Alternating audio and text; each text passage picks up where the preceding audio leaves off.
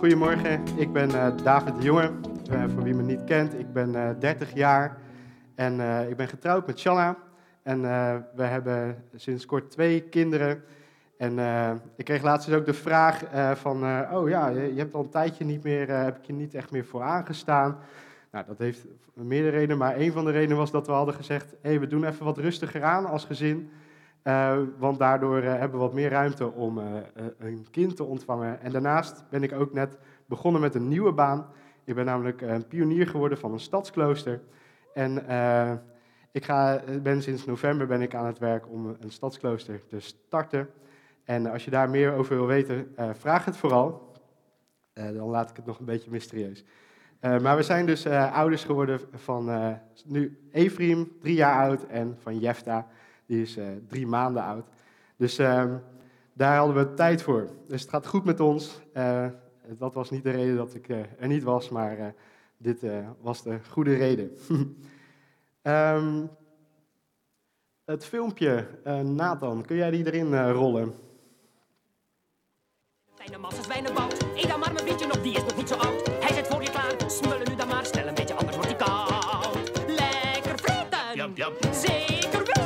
Jap, jap. Hij is gratis. Jap, jap. Als je hem te pakken krijgt. Oei.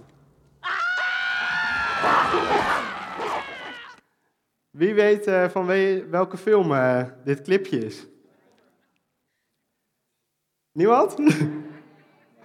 The Lion King, inderdaad, de leeuwenkoning.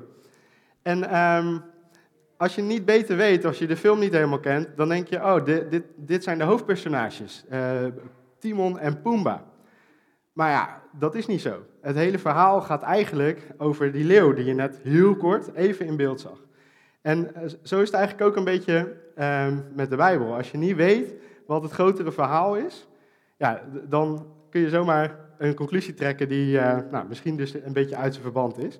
Uh, het gaat namelijk over Simba, het verhaal. En bij ons gaat het verhaal over Jezus en over God.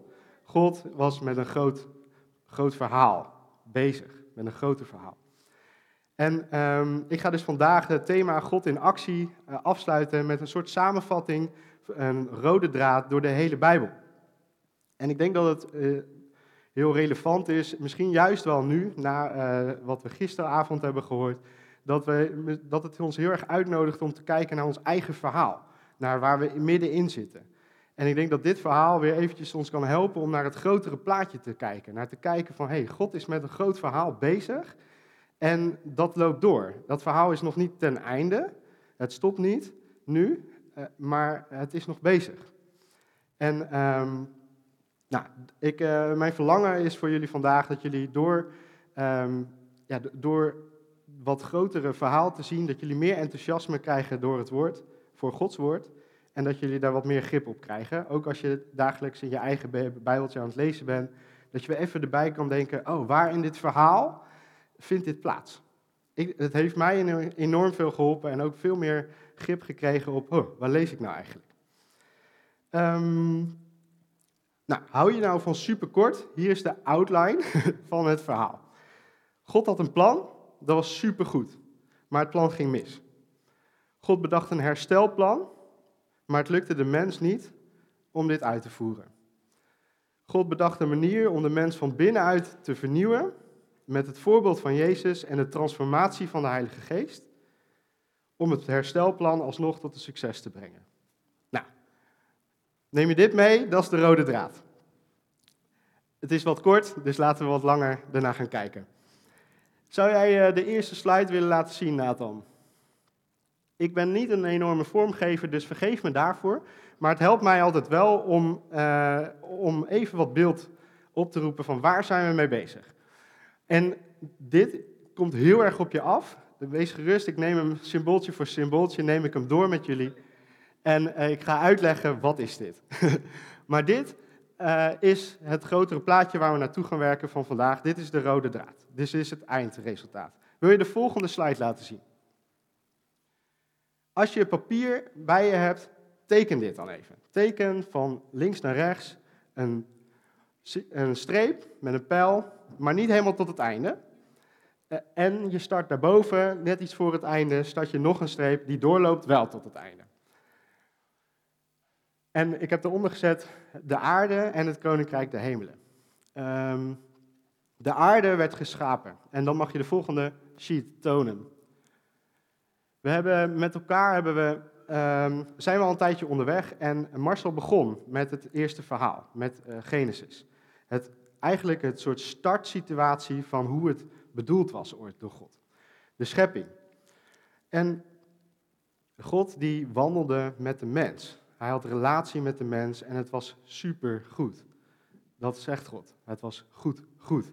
En dat is een soort versterkende vorm in het Hebreeuws dat het super goed was. Het was compleet. En al snel komen we dan, eh, als we aan het lezen zijn, dat het plan zoals het gemaakt was, dat het niet lukte. Het lukte de mens niet. En hoe kwam dat? Omdat de duivel eh, in de vorm van een slang, die vertelde de mens eigenlijk niet heel veel leugen, maar net een kleine twist. Dus hij loog niet super hard, het was echt listig. Want eigenlijk wat hij zei was, als je eet van deze vrucht, dan zul je worden als God en zul je begrip hebben van kennis van goed en kwaad. Dan krijg je kennis van goed en kwaad. Was niet helemaal gelogen, want de mens was al als God. Dus ze zouden inderdaad na het eten van die vrucht nog steeds zijn als God. Dat veranderde niet, maar hij deed denken alsof het door de vrucht zou komen. En ja, inderdaad, door, de, door het eten van de vrucht kregen ze kennis van goed en kwaad. Zo sluw was het. En het ging, hij viel eigenlijk meteen aan op het stukje identiteit van de mens. Het stukje identiteit dat ze in de image, in het beeld van God, als God gemaakt waren. Vanaf de start. Niet, daar hoefden ze niks aan te doen, hoefden ze niet vet knetterhard heilig voor te leven. Nee, zo werden ze gemaakt. Alleen de duivel deed doen voorkomen dat ze daar nog iets voor moesten doen. Dus hij richtte hun aandacht op dat wat, er, wat ze dachten dat er niet was. Vet flauw. En vanaf daar gaat het bergafwaarts. Vanaf daar weten we hoe het gaat. En eh, is het niet snel dat uh, de ene broer de andere broer, Kain en Abel, de kop inslaat. Het gaat mis. En dan, uh, uiteindelijk gaat het nog verder bergafwaarts en staat er dat het hele, de hele schepping, eigenlijk de hele aarde gevuld was met mensen die, die het kwaad deden in Gods ogen. En er was nog maar één man. Eén man waarvan God zei, oké, daar durf ik wel mee verder. Noach.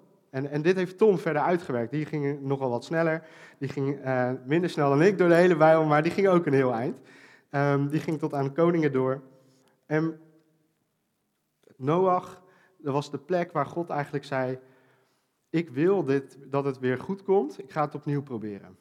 En hij veegde de hele aarde schoon met water. Hij poetste het schoon als het ware. En hij begon opnieuw. Maar ook dan lezen we eigenlijk weer binnen een paar bladzijs. Ik bedoel, we hebben uh, Noach in uh, Genesis 6 tot 10. En dan Genesis 11, zelfde bladzij in mijn Bijbel, zien we eigenlijk al dat het weer compleet mis is. En dat Babel, het verhaal van Babel, ze, ze hebben hun krachten verenigd om uh, een toren te bouwen om te zijn als God. Om te zijn bij God, of ze waren een soort, probeerden God te zijn en God dacht, dit wil ik niet. Dit is niet oké, dit is niet hoe het bedoeld is. Dit is niet de verhouding van hoe ik met jullie om wil gaan. Ik wil niet tegenover jullie komen te staan. En dat was het moment dat God zei, oké, spraakverwarring. Dan eh, zorg ik dat in hun samenwerking dat er iets ontstaat waardoor ze niet meer dit verder kunnen uitvoeren en tot, een, tot dit plan wat zij hebben gevat, wat slecht is, tot succes kunnen brengen. En dan gaan ze door, dan gaat het verhaal door. En dan mag je de volgende slide. Het is een mannetje met een baard, mocht je dat afvragen. Het staat voor Abraham. En het begint in Genesis 12, dat, dat God uh, denkt, hey, dit moet anders. Het moet anders gaan. En hij kiest één persoon en daarmee één volk uit. En we gaan, gaan het even voorlezen. Het staat in Genesis 12, vers 1 tot 3. Daar staat dat. De Heer zei tegen Abraham: Trek weg uit je land, verlaat je familie, verlaat ook je naaste verwanten en ga naar het land dat ik je zal wijzen. Ik zal je tot een groot volk maken. Ik zal je zegenen, je naam veel aanzien geven, Een bron van zegen zul je zijn. Ik zal zegenen wie jou zegenen en wie jou vervloekt zal ik vervloeken. In jou, let op, dit is het kernzinnetje, in jou zullen alle volken op aarde gezegend worden. God verklapt meteen aan het begin alweer, ik kies dit volk, maar niet alleen hun. Ik kies hun voor iedereen. En met hun ga ik persoonlijk optrekken, ik ga hun eigen maken, ik maak hem mijn kinderen. En met hun ga ik iets voordoen wat uiteindelijk zijn uitwerking gaat hebben voor alle volken. Dat is Gods plan. Dat was Gods verlangen om met alle mensen te wandelen zoals het in het paradijs was, in de schepping, bij het begin. Dus God laat weer opnieuw zien, het is niet één groepje. Nee, ik verlang voor iedereen om dat herstel te ontvangen. En dan uh, komen we in het verhaal bij Jozef. Het zijn de piramides. En uh, er is een hongersnood en, en God had dat voorzien en God zorgt voor zijn volk. God laat hier eigenlijk zien van ik ben trouw. Ik ben trouw aan dat volk. Ik heb dat beloofd, ik zorg voor ze. En ze mogen in Egypte wonen. Jozef zorgt voor Egypte zelf, maar daarmee ook voor de volken eromheen in de hongersnood. En ze blijven daar wonen. En op een gegeven moment, de, de, tijd vliegt door en uh, ze vergeten Jozef, ze vergeten eigenlijk de taak en, en, de rol. Dit hebben we al eerder gehoord, dus ik ga er wat sneller doorheen. Uh, wat, dat Jozef zo'n grote rol had gehad, dat de Hebreeën zo'n belangrijke plek hadden gehad en hun eigenlijk gered hadden. Ze vergeten het en ze, worden, ze gebruiken de Hebreeën als slaven. En ze blijven daar. En God zegt, er staat op een gegeven moment, God die hoort de jammerklachten van zijn volk. Nou, dat vind ik heel mooi, dat hij dat hoort. En dan komt er een moment dat hij ingrijpt en zegt: Die ketenen van verslaving, van slavernij, die verbreek ik. En ik zet de Exodus in, de uitgang uit Egypte. En dan komt er een periode in de woestijn. En God ziet eigenlijk: hey, dit volk heeft zo lang onder suppressie, onder onderdrukking geleefd, heeft zo lang onder wetten geleefd die zo ongezond zijn en die zo tegen mijn hart ingaan. Ik geef ze de tien geboden. Of de, en, en uiteindelijk de, de, de tweede wet met, met nog veel meer wetten, voorschriften. En als je die gaat leggen naast de wetten die er leefden in de tijd van Egypte, dan zie je dat het een tegenovergestelde is van hoe het in Egypte ging. Joh, je hoeft niet zeven dagen in de week, 24 uur per dag te werken. Nee, zes dagen om te werken, één dag rust. Wow, blessing. Vet. En op het moment dat, er, dat ze het hebben over slaven onder hun. hey, zorg dat ze erbij horen, dat zij ook rust mogen hebben. Dus God laat heel duidelijk zien, zoals het toen ging, dat wil ik niet. Dat past niet bij mijn hart. Dus hij geeft daarmee een verbond en, en geeft daarmee, hey, ik kies voor jullie. Hij herinnert dat, ik heb voor jullie gekozen en ik sluit een verbond. En um, wat ik trouwens vergeten ben om te noemen, maar bij Abraham zie je op een gegeven moment dat, dat er een verbond gesloten wordt. En dat gebeurde toen een beetje luguber, uh, maar uh, dat gebeurde toen met uh, dierenoffers. En dan spleten ze die dieren in tweeën. Um, en dan was het concept eigenlijk dat je, de, dat je er samen doorheen wandelde. Zo van, nou, dit is gespleten, die dieren, maar ons, onze eenheid die, die verbindt met elkaar. Dat was een verbond. Um, Alleen wat er gebeurt bij Abraham, is dat God er twee keer doorheen gaat. En dat verklapt opnieuw iets van Gods hart, waarin hij zegt, jij hoeft niet een deel van je verantwoordelijkheid in dit verbond te pakken, maar het, de verantwoordelijkheid ligt geheel aan mijn zijde. Uniek. Vind je nergens in de geschiedenis, vind je een God of een afgod of wat dan ook, die dit zegt, neem de volledige verantwoordelijkheid op me. Vet. Gods hart. Dan uh, mag je de volgende slide erin uh, knallen. Dan komen we bij rechters en daar zien we, hey, die wet die was dus bedoeld als een tegenreactie tegen uh, de Egyptische onderdrukking. En dat zou hun zegenen. Het zou hun liefde, vrede, uh, gezondheid zou het hun brengen. Maar ze, elke keer weer kiezen ze toch om, om hun graantjes bij een ander te pikken. Om toch eventjes bij een andere afgod ehm, nou, iets te bewerken, toch iets van vruchtbaarheid, toch iets van het land eh, vaststellen, zekerheid pakken. Ehm, en elke keer vliegen ze weer weg. Elke keer gaan ze naar een andere God. En de rechters zijn elke keer weer, joejoe, hallo, we zijn weer weggelopen. Het gaat niet goed met ons. We moeten terug. We moeten terug naar God en naar zijn verbond, naar zijn voorschriften die ons tot zegen zullen zijn. Die ons goedheid voor ogen hebben. Dit gebeurt elke keer weer opnieuw, elke keer weer opnieuw. En op een gegeven moment zeggen ze, uh, dat is het tweede symbooltje. Um, God, we vinden dit te ingewikkeld om direct met u in verbinding te staan en van u um, voorschriften te ontvangen. Geef ons een koning op aarde. Ze hadden God als koning al die tijd. God was koning over het volk. Maar dat vonden ze te ingewikkeld. Ze vonden het te moeilijk om met God die interactie te houden. Dus ze zeiden: geef ons een koning. En dan komen we bij de koningen. Dan komen we bij David en Saul, andersom Saul en David. En ook daar zien we eigenlijk weer elke keer het ritme doorgaan. Van het gaat een tijdje goed, ze proberen het, maar ze raken weer afgeleid. Ze raken weer afgeleid van de goedheid van God. En ze, ze gaan weer terug in slavernij aan een ander God. Nou, uiteindelijk uh, werkt het niet. Het werkt niet met een koning op aarde en dan komt een periode van ballingschap. En dat is het moment dat ze uit hun land moeten, weg moeten en eigenlijk weer opnieuw slaven zijn.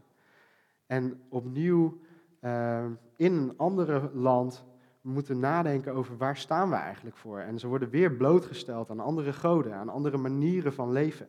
En elke keer komen ze weer tot de conclusie, dit is het niet, het werkt niet. We voelen ons leeg, we voelen ons uh, kapot gaan. En ook daar merk je eigenlijk uiteindelijk weer dat Gods verlangen is dat zelfs als ze dus even niet in hun eigen land zijn, dat ze tot zegen zijn voor de stad waar ze zijn. Zet je in voor de vrede van de stad, wordt er opgeroepen. Wow. Dan zie je weer dat hart van God voor alle volken. Je ziet weer opnieuw Gods verlangen. Oké, jullie zijn even niet op de plek waar ik jullie eigenlijk wil hebben, maar alsjeblieft, zet je in voor die vrede. Dit is mijn verlangen. En dan? Dan komen de profeten. En de profeten, daar heeft uh, Ton ons heel mooi in meegenomen en Oscar. En hoe ik het zie, is dat zij eigenlijk een, een soort verlangen schetsen naar. Wij verlangen naar een koning, opnieuw naar een koning die ons weer die vrede van, uh, van God gaat geven. Die weer vrede in ons land, die ons weer gaat terugbrengen, die ons gaat bevrijden van slavernij, die dat juk van slavernij van ons afbreekt. En zij stellen een soort beeld van de perfecte koning. Die koning die niet faalt. De koning die het lukt om het volk dicht bij God te houden. In verbond, in verbondenheid. En uit de slavernij. Uit onderdrukking. En dan is er stilte. Hoe moeilijk moet dat zijn geweest? Je hebt een verlangen, er wordt een verlangen geschetst. Dit gaat komen, echt waar, echt waar. Nou, dat, dat echo dan nog tien jaar, twintig jaar. Het duurde veel langer. Stilte duurde echt lang.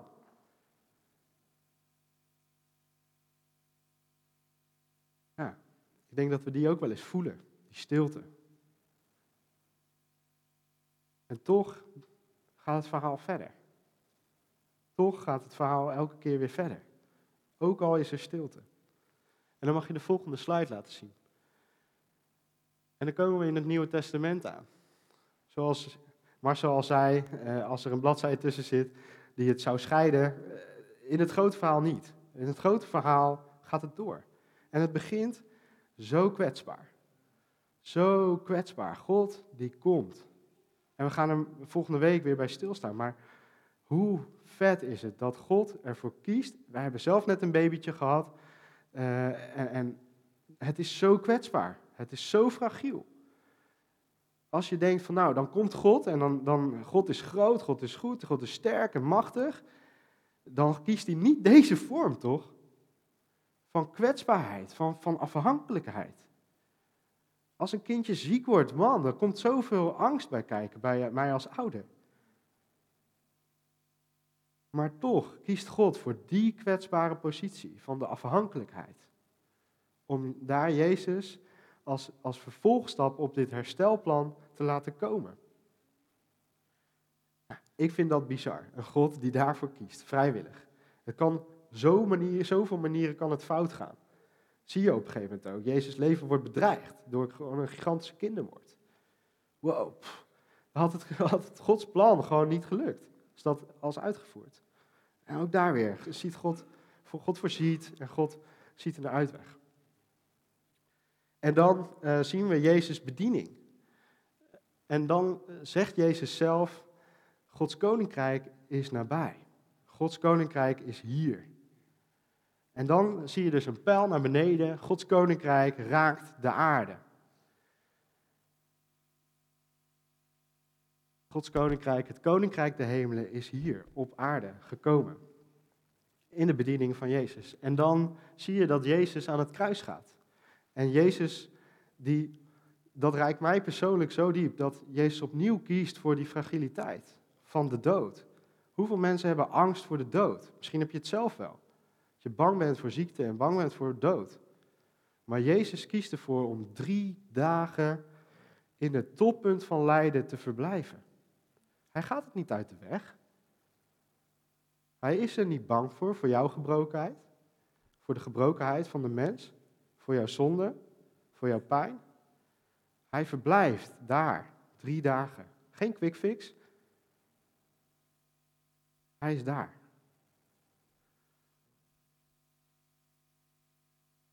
En hij rekent af uiteindelijk met die dood. En hij staat op. En dan zegt Jezus, het is goed dat ik wegga. Want dan kan ik de trooster sturen. Dan kan ik de Heilige Geest sturen. Want Jezus was gebonden aan één plek. Hij was altijd op één plek. Hij deed fantastisch wat hij deed, maar wel op één plek. En het plan is groter. Het plan is groter dan alleen die plek waar Jezus toen was. Het plan is jouw hart. Het hart van je kinderen of van, van je ouders. En dan is dus de hemelvaart en uiteindelijk de uitstorting van de Heilige Geest. Opnieuw een krachtige uitstorting, een contactmoment van de koninkrijk der hemelen met de aarde. Waarin het mogelijk is om in die verbinding te blijven voor jou en mij. Om contact te maken met het koninkrijk van de hemel. En ik heb erboven geschreven het reeds en het nog niet. En wat ik daarmee bedoel is dat aan de ene kant is het koninkrijk van God hier. En tegelijkertijd kijk ik in mijn eigen leven en dan zie ik gebrokenheid. En dan is er zoveel nog niet zoals het in de hemel is, naar mijn beeld. En dat matcht niet. Het klopt niet en dat wringt en dat schuurt en dat doet me pijn. Dat doet me verdriet. En tegelijkertijd zegt Jezus, het koninkrijk is hier en nu beschikbaar voor jou en voor mij. Lastig.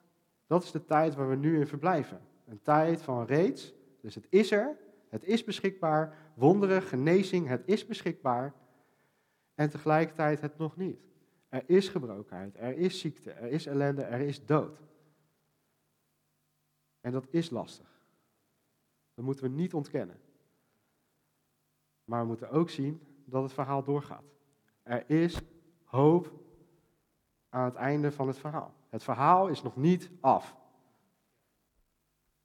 En dan gaan we verder en dan zien we de kerk ontstaan in handelingen. En de, brievenuitwisselingen van Paulus met de kerken. En je ziet het verspreiden. En uh, wij zijn er getuigen van, we zitten hier. het is gelukt om het hier te brengen. En dan heb ik een, wereldbol. Dat is de plek waar we nu zijn in dit verhaal. We zijn er nu met deze wereld, met de met de milieuproblemen, met de gebrokenheid, met COVID, met angst, depressie, eenzaamheid en hoop. Want we zitten midden in dit verhaal en we hebben iets te brengen. We hebben vrede Jezus is de vredevorst. En die is beschikbaar voor jou nu.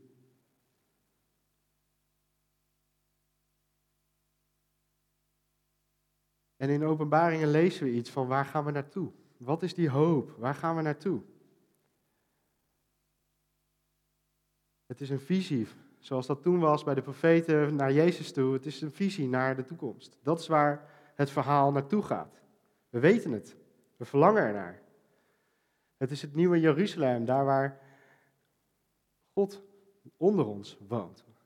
En, en als je kijkt naar de taal die in openbaringen eh, gebruikt wordt, dan is het een soort ontwikkelde versie van het paradijs. Er is ineens een stad in plaats van een tuin. Het is ontwikkeld, het is bewerkt, het is verder gegroeid, het is nog beter. Maar het is wel zoals de intentie was in het paradijs, want God woont onder de mensen. God is beschikbaar altijd nu. En dat is nu al zo, maar het wordt nog beter. En dan zal pijn en verdriet, het zal gewogen worden, het zal gezien worden, het zal erkend worden. Dus het is niet zo van weg. Nee, het wordt gezien en het wordt ervaren als een offer voor God. Ik vind dat zo mooi, dat God niet lijden uit de weg gaat en het wegdoet maar het ziet en erkent en dat het als een offer ontvangt.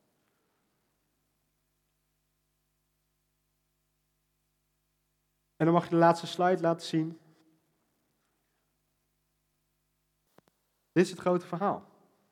Nu weten jullie waar de symbooltjes vandaan komen. Dit is de lijn. En wat ik herken in, in deze lijn is een God die voor mensen gaat. En daar heb ik zelf ervaren, ervaring in. Ik heb zelf ervaren dat, ik ben christelijk opgevoed, maar uh, er was zoveel gebrokenheid in mijn leven. Mijn ouders zijn chronisch ziek. Uh, ik ben mijn beste vriend verloren op elfjarige leeftijd. Zo, bats, uit het leven gerukt. En dat deed me zoveel pijn. En ik had zoveel wonderen gezien van God. Ik heb echt wonderen gezien. Ik heb mensen zien opstaan uit een rolstoel, doordat ik voor ze bad. Dus ik wist het. Het reeds heb ik gezien en geproefd maar het nog niet deed me zoveel pijn. En ik deed me zoveel vragen oprijzen dat toen ik zelf een, een chronische diagnose kreeg, dat ik nooit meer gezond zou gaan worden in, hun, in de ogen van de medici. Altijd hoofdpijn voor de rest van mijn leven. Toen had ik zoiets van, als dit God is, als hij zo met zijn kinderen omgaat, ik snap het niet. Dit doet mij pijn en ik vind u, puntje, puntje, niet verantwoord in de kerk te zeggen, maar ik voelde het wel. U bent echt een verschrikkelijke God. Daar hoef ik niks meer mee te maken te hebben. En het was de, de, de, uiteindelijk de, de, de doorzettingsvermogen van mijn moeder, die elke keer bad in de healing rooms van de, van de kerk, dat ze zei, joh, zou je, daar, zou je daar niet eens proberen? En ik werd het gezeur van mijn moeder zat en ik dacht, ik ga wel. Dan ben ik in ieder geval van dat gezeik af. En uiteindelijk ben ik daarheen gegaan en van het een op het andere moment, bam, hoofdpijn weg. Nooit meer teruggekomen. En ik heb het later weer meegemaakt. Ik had reuma, dat, dat ging wel door. Maar bam, gebedsgenezing en innerlijke heling eh, heeft me bevrijd van, van ziekte. Ik ben genezen. Ik heb godswonderen meegemaakt. En, en ik, wat ik erin ervoer was, ik was zo vol in de weerstand tegen God. Ik kwam maar niet met geloof. Ik kwam in de healing niet met geloof, ik kwam met weerstand, opstand. Ik wilde God niet, ik wilde van het gezeik van mijn moeder af. En toch heeft God de genade gehad in zijn hart om mij te accepteren, daar op die plek, en mij te zien, mij aan te raken en te genezen, terwijl ik hem niet wilde. Hoe dan? Wauw. En ik las het later terug in het verhaal van C.S. Lewis, een bekende schrijver van Narnia. En zijn verhaal was eigenlijk dat hij, hij, hij was echt overtuigd atheïst. Hij wilde niks van God weten. Hij was weerbarstig tegen God. Opstand. Maar elke keer als hij zijn ogen dicht deed, voelde hij dat God aan hem aan het trekken was. En uiteindelijk heeft hij al schoppend en al slaand, heeft hij zichzelf overgegeven aan de genade aan God, is hij op zijn knieën gegaan.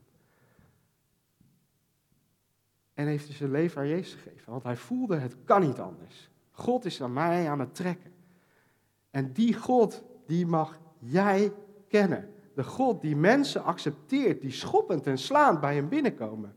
Niet de verloren zoon die, die terugrent naar zijn vader met, met schaamte. Nee, de, ook de zoon die, die schopt en slaat en die niks van God wil weten.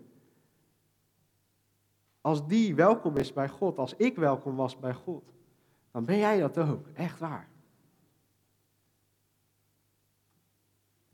Zo, het gaat maar weer.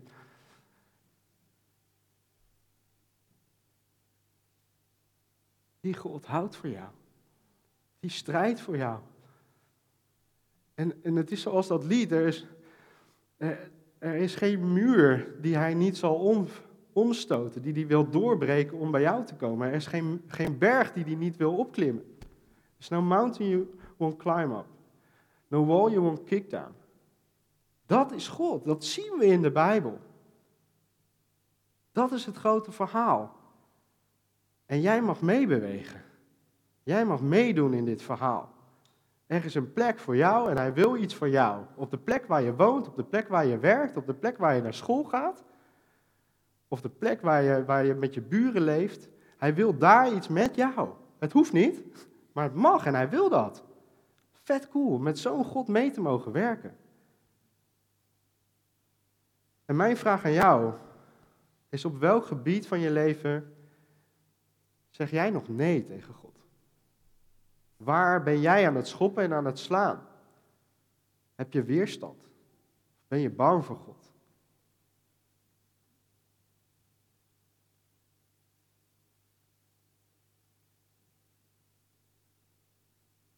Ga bidden.